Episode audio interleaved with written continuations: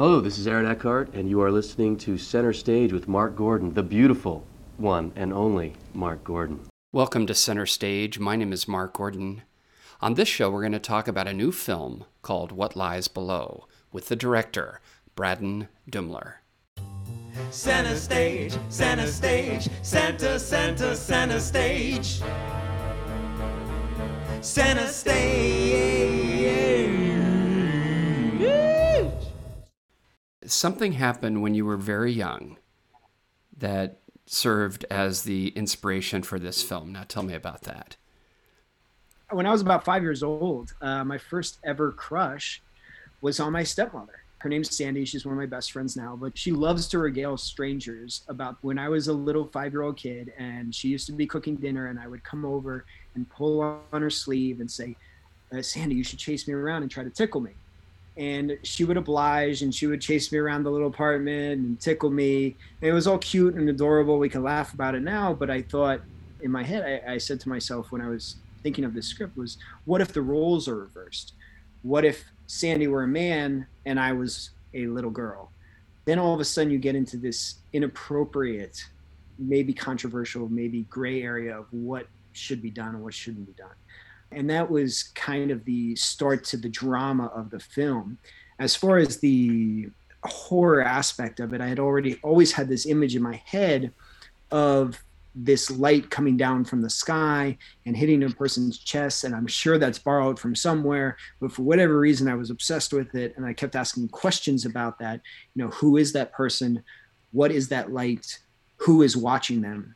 What's their relationship to them and that's what eventually allowed me to synthesize the little personal story with the horror narrative the way we imagined it was it was to start off in at this saturated glowing, blossoming family drama and then slowly deteriorate into this gritty, desaturated, dark nightmare.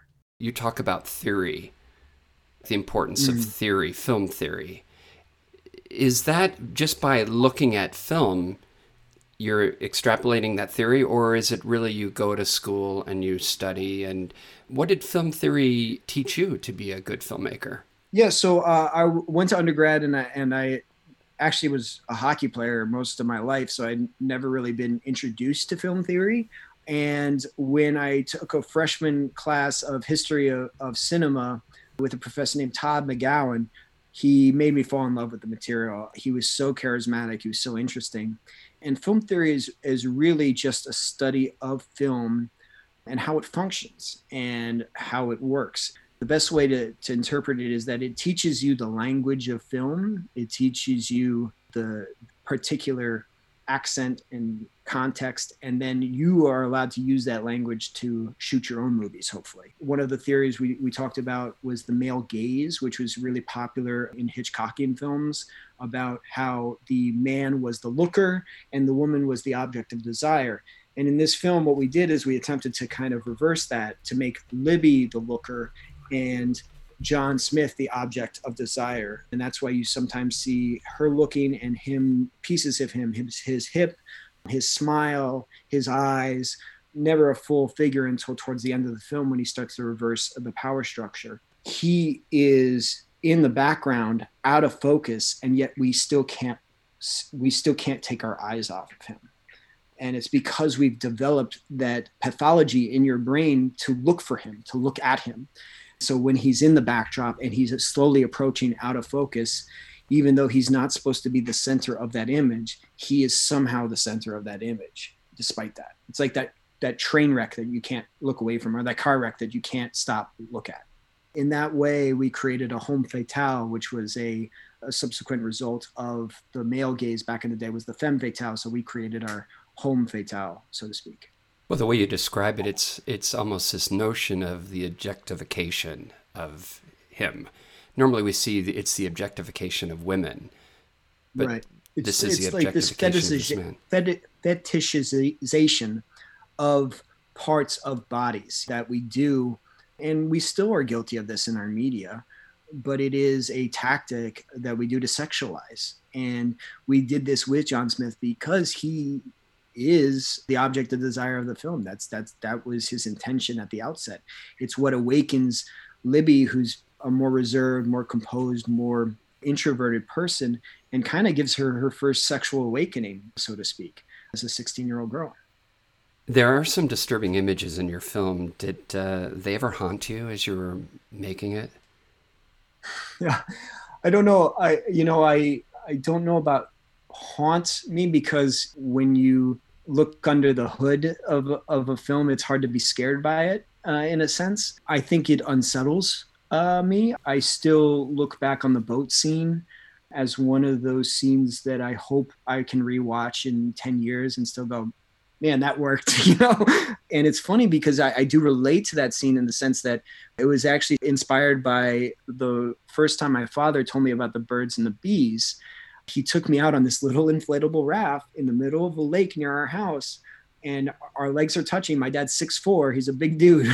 our legs are touching. We're face to face, and he is telling me intimate details about, you know, sexual intercourse. And, and that was my introduction to sex and I was 13 years old at that time, so I was well aware of it. Needless to say, that awkwardness that I need to get out of this boat and swim to shore immediately very much was infused into that particular scene, and I hope it functions like that.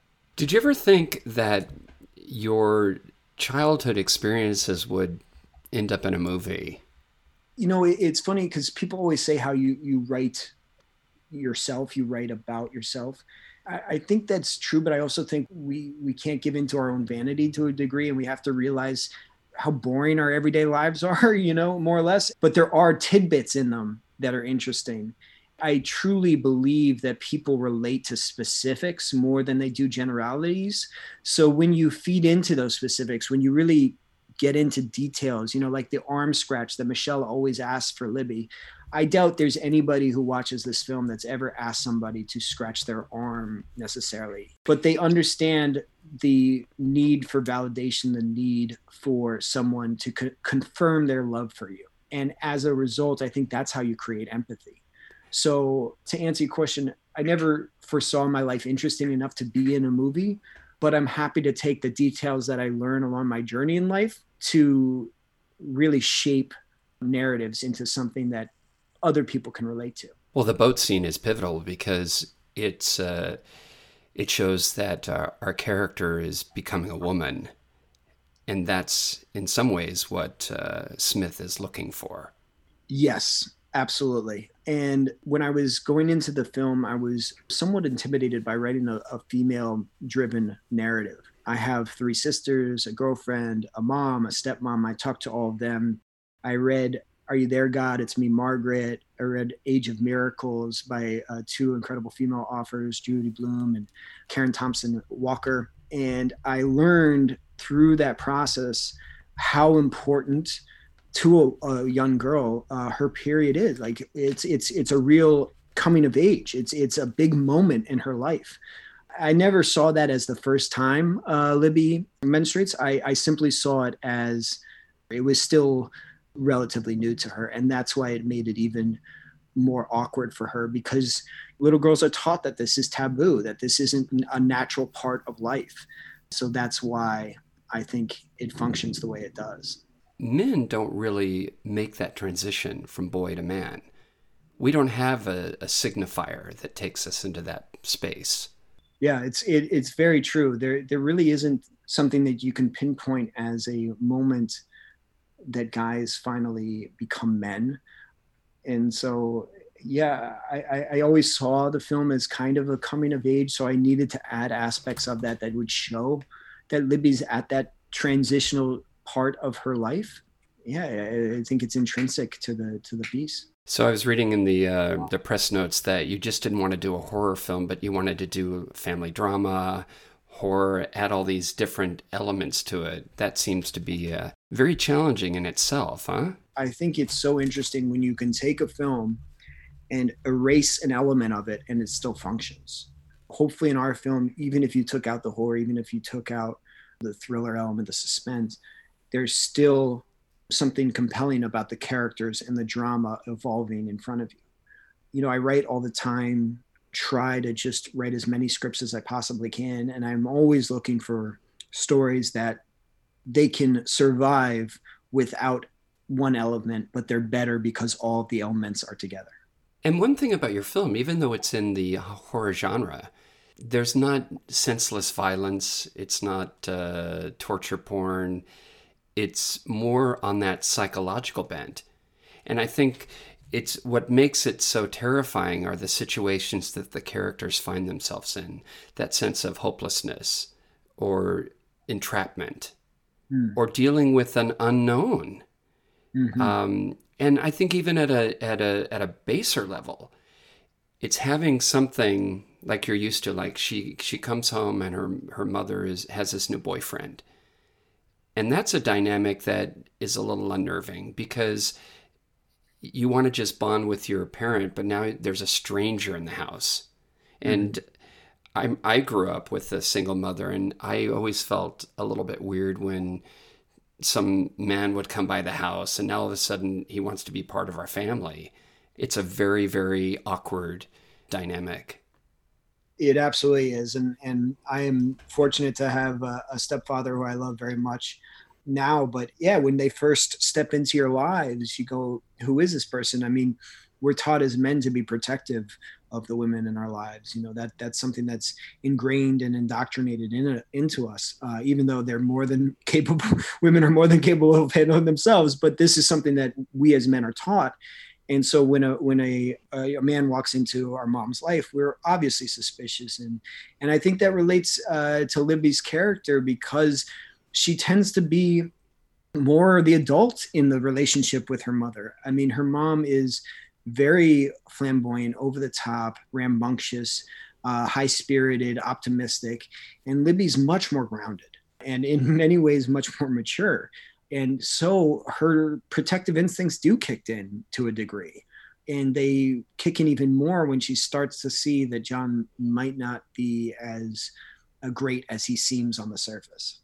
It's really quite a um, a twist that you do in the film.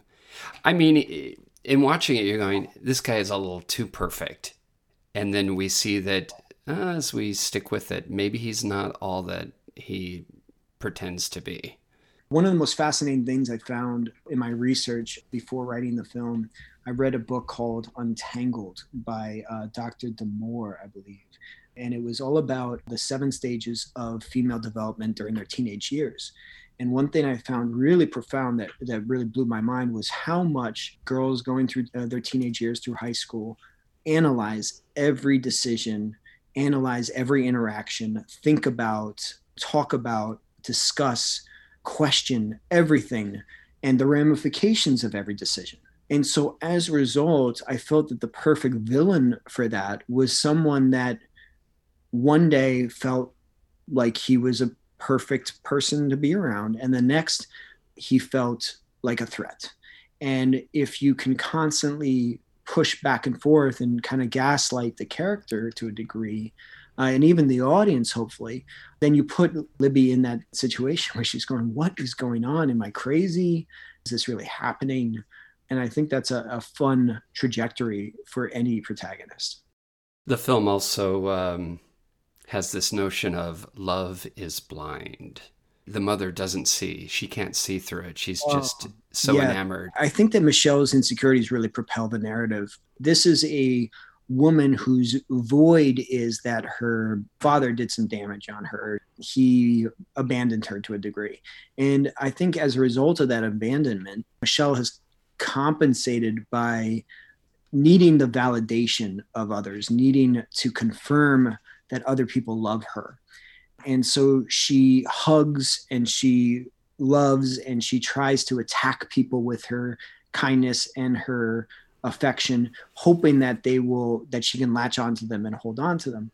And so once she gets John, she's convinced that John and her are together.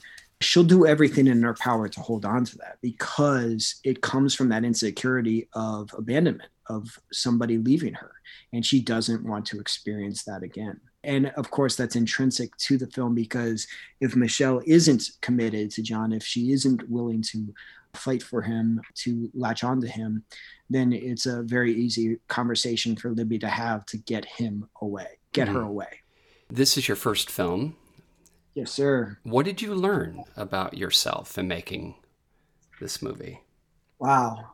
Um, what did I learn about myself? I learned that I handle pressure well, even though I'm anxious as hell in real life, like in my everyday life. Uh, when it comes to set, set calms me somehow. I, I see it more clearly when I'm on set. Stepping into a feature film is intimidating. You're you are responsible now for a budget and for all these people and all these relationships and all these decisions go into that. If you're not scared by that, then you don't have a pulse. You know, I mean, it's just intimidating. And so I'm glad to know now that I was able to handle that. And I, I hope that will serve me going forward. And I think the other thing that I learned was that the most important thing about making film is the people involved. Budgets change, stories change, people drop out, they come back in, you know, locations change, but the people, as long as you have good people that believe in the film and believe in the project and are committed to it, you, you're 80% of the way there. And I think one of the things I'm very proud of is we worked really hard to, because we had a female driven story, to hire a lot of female crew. I think most of our crew is female, actually, which is rare in cinema, unfortunately. And I think that things like that are so important to creating a story that's authentic, creating a story that turns out as great as it can be. Why horror for your first uh, feature? When I was a kid, I was obsessed with death. I was terrified by it to the point where my dad and my mother had to buy me a little flip book that explained death and what it meant to life, to a person and it, it didn't really help the book. I'm still scared of it. And as I've grown older, that fear, I, I'm not sure where that comes from, but that fear has manifested itself into an obsession, this morbid fascination that I have. And so whenever I write stories, I like stakes that are life or death. I want the audience to go on a journey where they know that this character could live or could die. And I think horror is a great ballpark for that. You know, it, it just works with the style of stories I like to tell. And I also think it's, it's horror is an incredible challenge because I think it was James Wan who said, if people see the seams, they're no longer scared. It's a really uh, a challenge for a cinematographer, for a director, for a filmmaking team to shoot a film without showing the seams, especially when there's so much there's such a lack of dialogue that it's mostly done with with just the lens telling the story and just the acting. And if you can pull that off if you're able to captivate people without words then once you add the words it's it's just gravy right? It seems like there are a lot of horror films coming out which is odd because we're in the middle of a pandemic and you would think that people would want to be have that sense of escapism mm-hmm. why is horror so popular maybe we're just all masochists. I don't know. You know, it, uh, it, was so funny when when the pandemic first happened. I watched Contagion again. Oh my god! Yeah, I, you know, I, I love that film, by the way, but the fact that I went to that film at the outset of a pandemic, I mean, what's wrong with you to do that, right? you know, I think fear is just one of the most organic emotions we experience and people always interpret fear as life or death but fear can have so many more manifestations just in our work whether or not we're going to be able to hold on to our job um, at home whether we're not going to be able to have a thanksgiving this year because of the pandemic you know you know that's scary that we have to stay away from our family and hope that they're okay. All of those things there, there's so much fear in our day-to-day life. And to a degree fear is what drives us as human beings. Whenever you talk about characters whenever i think about a character the first thing i think of is what is their innermost deepest darkest fear and once you figure that out once you crack that like for example with michelle her fear of abandonment because of what happened with her father then you can slowly build the personality around that because that's what drives everything, in my opinion. That is the unconscious. That is what Freud was getting at for so long, in my opinion. And I'm a firm believer that that is why we all love horror is because it exploits our darkest emotions, which are really our most real emotions. What films informed you as a filmmaker?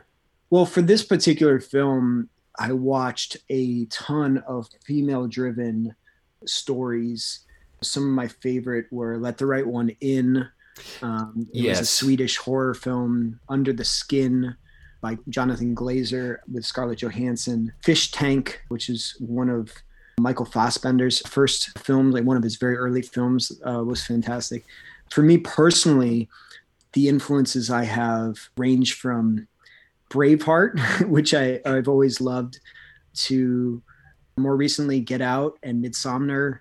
I just love movies that linger, I guess is the best way to put it, that, that stick with you, whether it's fear, whether it's hope, whether it's sadness. Braveheart's my, my favorite film of all time. And I still remember after the film was done and the credits roll, we just sat there. My dad and I just sat there and we were just amazed by it. And we just sat in silence for a good couple minutes.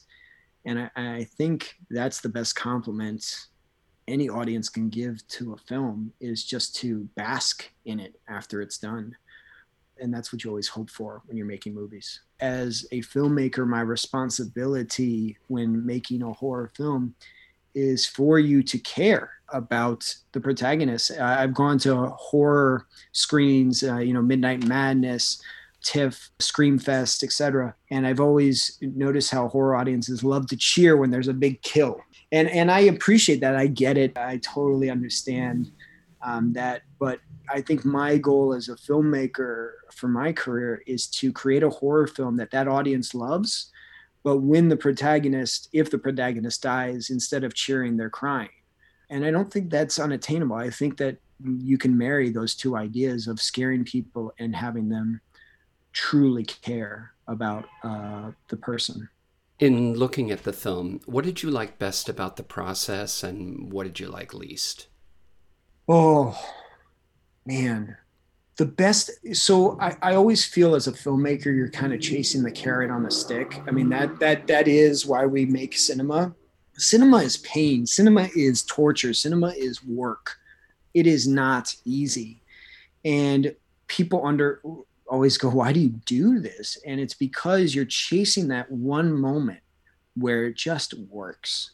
And I still remember we were shooting the living room scene where M- Michelle essentially, where she uh, has an argument with Libby in front of John. I don't want to give too much away, but it was 11 page day for us, which is a really high page count to shoot in one day.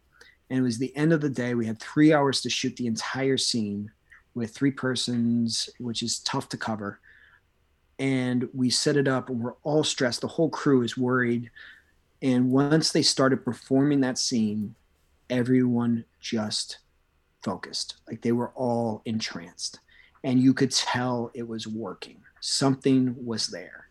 And that's a special moment when you share that with the people that are making the movie with you. When everyone feels it in the room, they just know it's working. That's electric. And that's why we make cinema. What is your creative process like? I direct the film when I write it. So it's really focused in on my writing. When I decide that I'm going to like an idea, I read anything I can get my hands on related to it, any nonfiction, any fiction. I watch any reference movie I can think of. I think for What Lies Below, I probably watched 13 reference films and read four or five books before I even started writing. And then as I'm doing that, I'm always thinking about new scenes, new characters, dialogue, anything interesting. I just write it down. I write it down. I write it down. So once I finally get to the outlining stage, I have all of these scenes and that are possible, all these characters, all these lines, all these moments, and I look at them and I go, how does this fit into a plot? And I think in that way of doing it, it allows you to be a little bit more organic about the plot. I prefer stories where you can't feel the beats of the story. You don't know what what is the inciting incident. I'm not quite sure, but it's working. You know, what is the the act one break? I'm not quite sure, but it, has got to be around here. That's great because it shows you that all your scenes are working and all of your scenes are propelling the character in a certain direction. And I think the way to do that is to to actually think of the scenes outside of the plot first. Just think of cool scenes and then try to funnel them into some sort of linear narrative. When you're writing a script, how do you know when it's time to put it on the screen? How do you know? Is there a is there a point where you say I I just have to move forward with this? Man, I I wish I knew. I don't think there is a perfect answer and I don't think film is perfect. I think every draft could probably use new another rewrite or perhaps it's had one too many rewrites. You just you just never know. We have this quest for perfection in film, which is ultimately elusive. We're never going to make a perfect film. It's just not going to happen. It doesn't exist. And that's what's so fantastic about filmmaking is that you can't master it. You can just learn every time you do it. And so I, I would say that when you're happy with the script, if you read a script and go, this works, then it's time to move on to the next script try to get that one made, but move on to the next script. And that's kind of my process is when I read a film and I go, this is working. Maybe I have a few tweaks here and there, but other than that, I don't have anything that is standing out to me. And then I put it away. I, I, I lock it in a, a drawer. I don't come back to it until I write two more or three more, you know? I have this stockpile of scripts as a result, which I'm hopeful to get out there once this film releases the only answer is w- when you're happy with it then it's probably a good time to to step away from it. Um, because at the end of the day you're probably always going to get notes from producers and agents and managers and, and uh, studio heads and, and all these people. So you might as well wait until those come in because they can be enlightening and they can definitely definitely help. And you don't want to be going back and forth on your own when you'll ultimately get an outsider's perspective that'll be even more helpful what did you ultimately learn from making this film, and how will you take that to the next movie?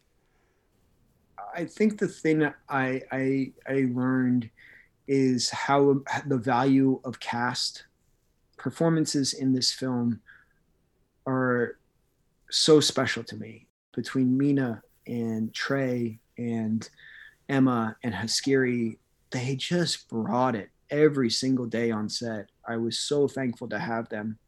And I know that even if it takes extra time, I will always be meticulous about cast because I've realized how valuable, how incredibly valuable. I always knew it was valuable, but this is just next level for me.